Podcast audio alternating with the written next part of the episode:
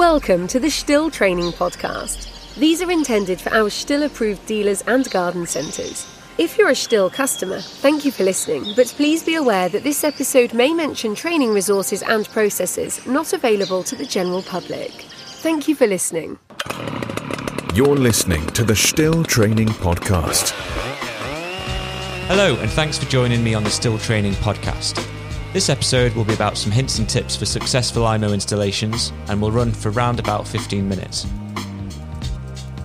Joining me today is Stuart from the Grounds Care team, product trainer Lee, and technical services specialist James, all of whom will be sharing their knowledge and giving plenty of practical advice. If you're still keen for more after this, we've got lots of iMOW training content on stihltraining.com.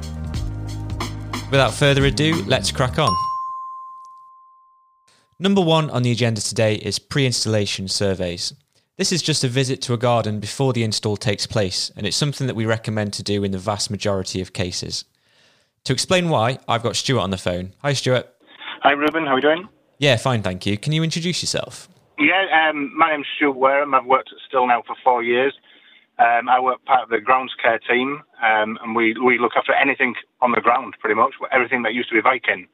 Um, but for the last well, for the, for the full four years, um, majority of my job, I'd say 80, 90% of what I do is helping dealers with um, iMOWs and iMOW installations and issues. So I've done a lot of iMOWs in the four years. So the chances are anyone listening to this might have met you already, I guess. Y- yes, probably so. Yeah. So my first question for you is: How important is it to take the time out to go out and do a pre-install survey? I think I think it's massively important to do a um, pre-install survey. Just so you can make sure that you're selling the customer the right machine, make sure there's no issues with the garden, and you can give the you can give the um, customer a peace of mind that you, when when you go to do the install, it's going to happen rather than you saying, well, actually, we need to miss this bit, this bit, and this bit. You can you can go away, leave leaving the garden, knowing that you're happy with what you're going to go back to do, and the customer can be happy with what you're going to do and what you can cover with the machine. So it's an opportunity to manage their expectations, basically. Yeah, hundred percent managing their expectations, making sure that they know exactly what they're going to get. It's it is a thing where customers sometimes expect it to go down corridors that you can only just literally walk down, and you know, making sure that they understand that it won't do everything. But nine times out of ten, you'll find that the iMOW will cover probably 90, 95% of the garden will be cut. So what might have been a four-hour job might be reduced down to a 15-minute job a week for the customer just to tidy up the borders and things. Yeah, definitely. Can you give us some examples of things to look out for when you're walking around a customer's garden, uh, particularly if there's things that aren't very obvious to look out for? Um, when you're walking around the customer's garden, you're looking for obstacles like tree roots sticking up. You're looking for tree roots. Um, obviously, one thing you need to look out for is ponds. I mean, they don't need to look out for much because you'll see them, but you, you need to make sure you explain to the customer you won't get as close to a pond with an iMOW as what you would a, a wall. You need to leave a good distance for um, no-go areas around a pond.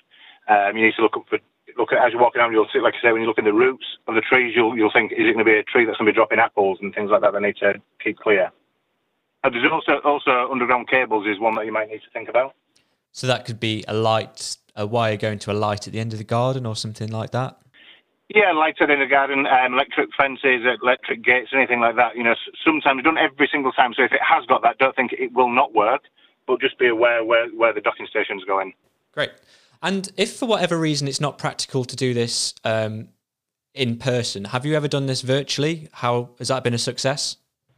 Yeah. So yeah, I've done I've done a few um, via FaceTime whilst we was on lockdown, where where dealers would ring me and they would do a site survey and ask for assistance, and they'd actually go out there and ring me on FaceTime, and I'd be able to talk them through different issues, and they'd, they'd ask, be asking questions. So it is possible to do it via FaceTime, but nothing beats getting in the garden yourself. I can imagine because if you're looking out for borders and tree roots, they're not going to show up very well on a small screen, are they?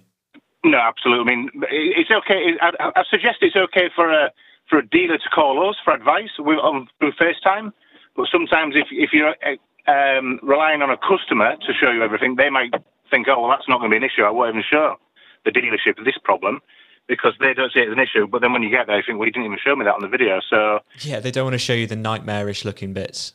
Yeah, they can be very selective. So it's, it's not so bad if the dealer's doing it and asking for advice of, of a member of staff or, or even one of us guys. But if you're relying on a customer, some customers you can trust, but some, uh, yeah, very selective on what they show you. Lovely stuff. Thanks for your time, Stuart. No problem. As Stuart said, the pre install survey is a huge part in managing the customer's expectations early on. And it's an opportunity to remind customers that they'll still need to trim the edges or maybe have a few parts of their garden altered just to accommodate the iMOW. Although it's time out of your day, in all cases it makes the relationship with the customer much better and it can prevent having to keep returning to fix any problems in the future. Right, what's next? Docks, or in this case, we're focusing on the position of the dock. Hello, Lee. Hello, Ruben. Thank you for coming on. I know you're a busy man. It's a pleasure. I wanted us to talk about choosing the location for the dock when doing an install, because often the customer has somewhere in mind that isn't always the most suitable place. So, if you were to talk about the dream location and position of a dock, what would you say? Okay, well, there's a few elements to this. So, first and foremost, you want a nice flat area around the docking station. But for, for, for this part of it, I'm not just talking about the overall area where you're going to position the docking station, it's actually the footprint uh, the docking station itself sits on. That needs to be nice and flat. So, we don't want any any bumps or dips in there because uh, once the docking station is fixed in place and the iMOW sits on the docking station, if you've got um, any sort of like a, a, raise or a hump in the docking station uh, footplate profile, it can affect how efficiently the uh, charging contacts meet um, and, and, prevent it from charging uh, correctly. So, want a nice flat surface there. Also, we want to be looking at a position where we've got 60 centimetre clearance either side of the docking station footplate as well. And this is uh, to allow the iMOW to approach the docking station and begin to perform its, its docking manoeuvre. Uh, and also when it reverses out of the docking station and things like that and goes to more, it gives lots of clearance either side. Uh, the power source itself uh, we asked for that to be within 10 metres from the docking station. Uh, this is simply because the, the power cables that we provide with the transformer are 10 metres in length. So uh, any more than 10 metres and you're going to struggle to get your power. As, as well with that, one other thing we, we, we uh, ask the dealer to consider is that, you know, try and maybe, uh, if you can, position the power socket about two metres away from the docking station. On occasion, very rarely, if the power socket is is really close uh, to the docking station tower, if you will. That on occasion has caused some signalling issues.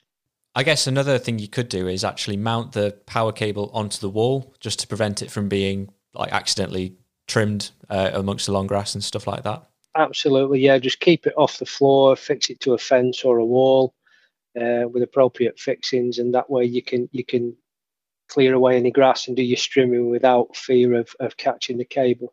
Another things to other things to consider. Um, are you want it obviously quite close to the house, you know, but without with it being safe, we don't want to be creating a trip hazard.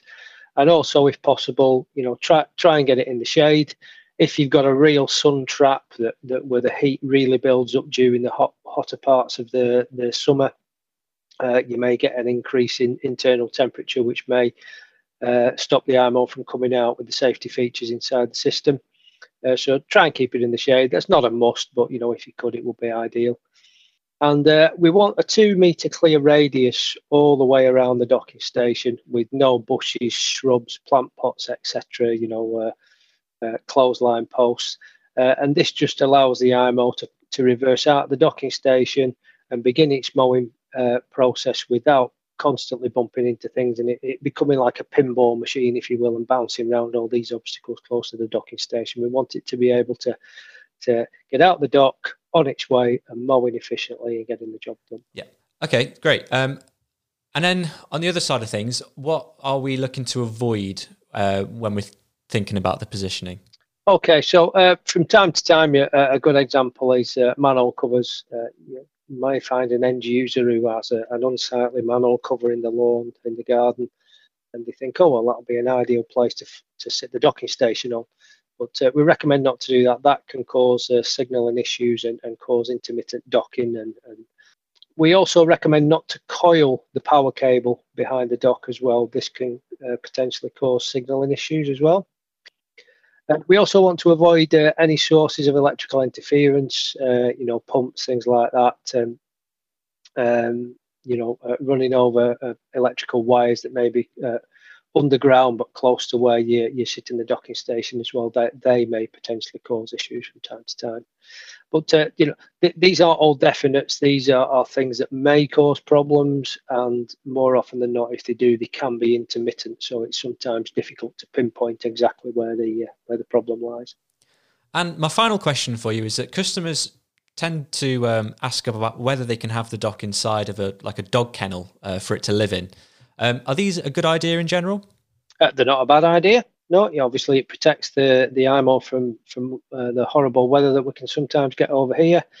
Uh, but one thing to bear in mind if the, the customer is is buying a a, a non-Stihl kennel, shall we say, or creating one themselves, that they need to make sure that they've got plenty of room either side of the docking station, uh, and that's the sides need to be open to allow the, the iMOW to get itself into its charging position and also get out as well to go and mow. Um, one thing to consider as well is that the the iMOWs all come with a rain sensor, so when they are parked inside uh, the kennel or under a, a weather shield, uh, the the rain sensor may not detect the rain, so it will need to come out into the weather to to detect the rain, and then it will then obviously have to perform a manoeuvre to come back home again and, and dock out out of the out of the rain. So uh, that that can be something to consider as well. Obviously, Stihl do an approved uh, uh, weather top accessory, uh, and that hinges to one side. So there's a little uh, hook, if you will, and a pivot, and you can you can move the shield to one side to get access to your control panel on your iMOW, and then pop the the weather shield back in place. Super. Thanks for that, Lee. No problem. And to be fair, I'll probably speak to you tomorrow to do some more recording anyway. Can't wait. To summarise the key points about dock positioning, flat and even ground is an absolute must, and try and avoid tight corners because you're going to need 60 centimetres of straight wire either side. Bonus points for a shady spot nearby the customer's house. Just be mindful of how you leave the power cable when you leave. Coiling up the wire behind the dock is a big no. Okay, our final topic is a little bit different. So far, we've focused on things to consider before and during the install. But James is here to remind us of the iMOW settings that absolutely must be considered before you pack up and go home. James, please can you introduce yourself? Absolutely. Thank you for having me here, Ruben. Uh, my name's James. I work in the Technical Services Department as the uh, Technical Services Specialist. I've um, I've had the opportunity to work with iMOW for five years now. So um, yeah, I'd like to think I know what I'm talking about. Well, that makes one of us. Um, so the iMOW is installed and you've successfully worked through the install wizard. Please can you give us some other settings to consider looking at before driving home? Absolutely, absolutely. Um, so yeah, already from doing your garden plan, you should have an idea on on how the whole garden is is kind of constructed. And um, now there are some features that we we definitely recommend. Uh, one of which is is the privacy settings. Um, and this sets a pin onto the machine and essentially locks it down from anyone else trying to uh, change dates or mowing times or or anything that probably don't want to change. Uh, so this can be this can be set um, straight away a pin any pin the uh, customer likes, and uh, yeah. And uh, if or when they forget that, because I think feel like it's an inevitability, uh, how would they go about just um, unlocking it and you know re-getting into their iMOW? Yeah, it comes up quite a lot, and, uh, and that's why we have a we have a method to do it. If you if you were to enter the pin incorrectly about five times, you'll be asked for what's known as a master code. Master code is a is a, a set calculation based on uh, data on the machine, and you can generate that uh, either through visiting the the iMOW portal or by contacting us at Stihl Technical. Perfect. Um, another thing uh, that dealers might do on the install is install the signal loops near the um, near the dock. Can you just talk us through uh, how you'd actually turn that on in the settings? Mm-hmm. Yeah. So what what you're talking about there uh, is is the ability to allow offset drive home. Uh, so this is where you have some some signal loops right by the docking station, and these tell the iMOW to uh, to come back in um, at a certain point so then it can find its way to the docking station. So offset drive home on the machine, it's a bit of a wordy term um, to fit on the control panel. So it's it's not actually called that. Um, what it's called is on early models of iMOW, it's uh, known as corridor, and on the later models, so if you were to order a new machine, it is known as passage. Uh, these these are just terms for offset drive home. Don't get confused with them as to the uh, wire features. They do refer to to offset. Cool. And what's the difference between a narrow offset and a wide offset? Because it doesn't really go into much detail on the iMOW screen, does it? No, it doesn't. It, it has these uh, arbitrary terms. Narrow uh, means that it will travel anywhere between uh, between no offset and 40 centimeters of offset. Mm-hmm. So it's it's got that that width to to play with. Uh, a wide would be anywhere between no offset, 40 centimeters, and 80 centimeters. Perfect. And I think a final thing that can often get missed off um, is to do with the secondary areas. Is that correct? Mm-hmm. Yep, secondary areas. Um, so you've gone through all the effort of, of planning this out on your installation and uh, and laid all the wire, but for some reason the iMOW just won't mow in that area. Um, a really common reason for this is that there haven't been any um, any starting points set. The iMOW needs to be told uh, how it can get into that secondary area it won't be doing it naturally. So that's where the idea of a starting point comes into. So a starting point is a location along the perimeter wire. Um, it's just a set distance. Say, come out at 150 meters, and that's within my secondary area. Um, set it to come out three out of 10 times, and uh, and you're tickety boo. And I guess that's 150 meters clockwise from the dock, not anti-clockwise. Yep, it certainly is, but it, it subtracts this from the total circumference as well. So, um, uh, meaning it, it can come out both ways to get to that, that starting point. Got it. So on install, you're measuring it from clockwise, but then from that point forward, it will take the shortest route. James, thank you very much for your time. Mm, thank you very much for having me. So this is just a reminder that you can do a sophisticated install that won't work properly if you don't tell the iMOW about it. So for secondary areas, you definitely need to set starting points and you can measure these clockwise around the perimeter. If you've installed signal loops to help reduce wear marks, you need to turn this on by selecting passage in the installation settings. Thank you for listening. For more episodes, training videos, e-learning courses and more, please visit stihltraining.com. If you have a topic you'd like to hear on a future episode, we'd love to hear from you. Let us know by emailing learning at stihl.co.uk. Thanks for listening.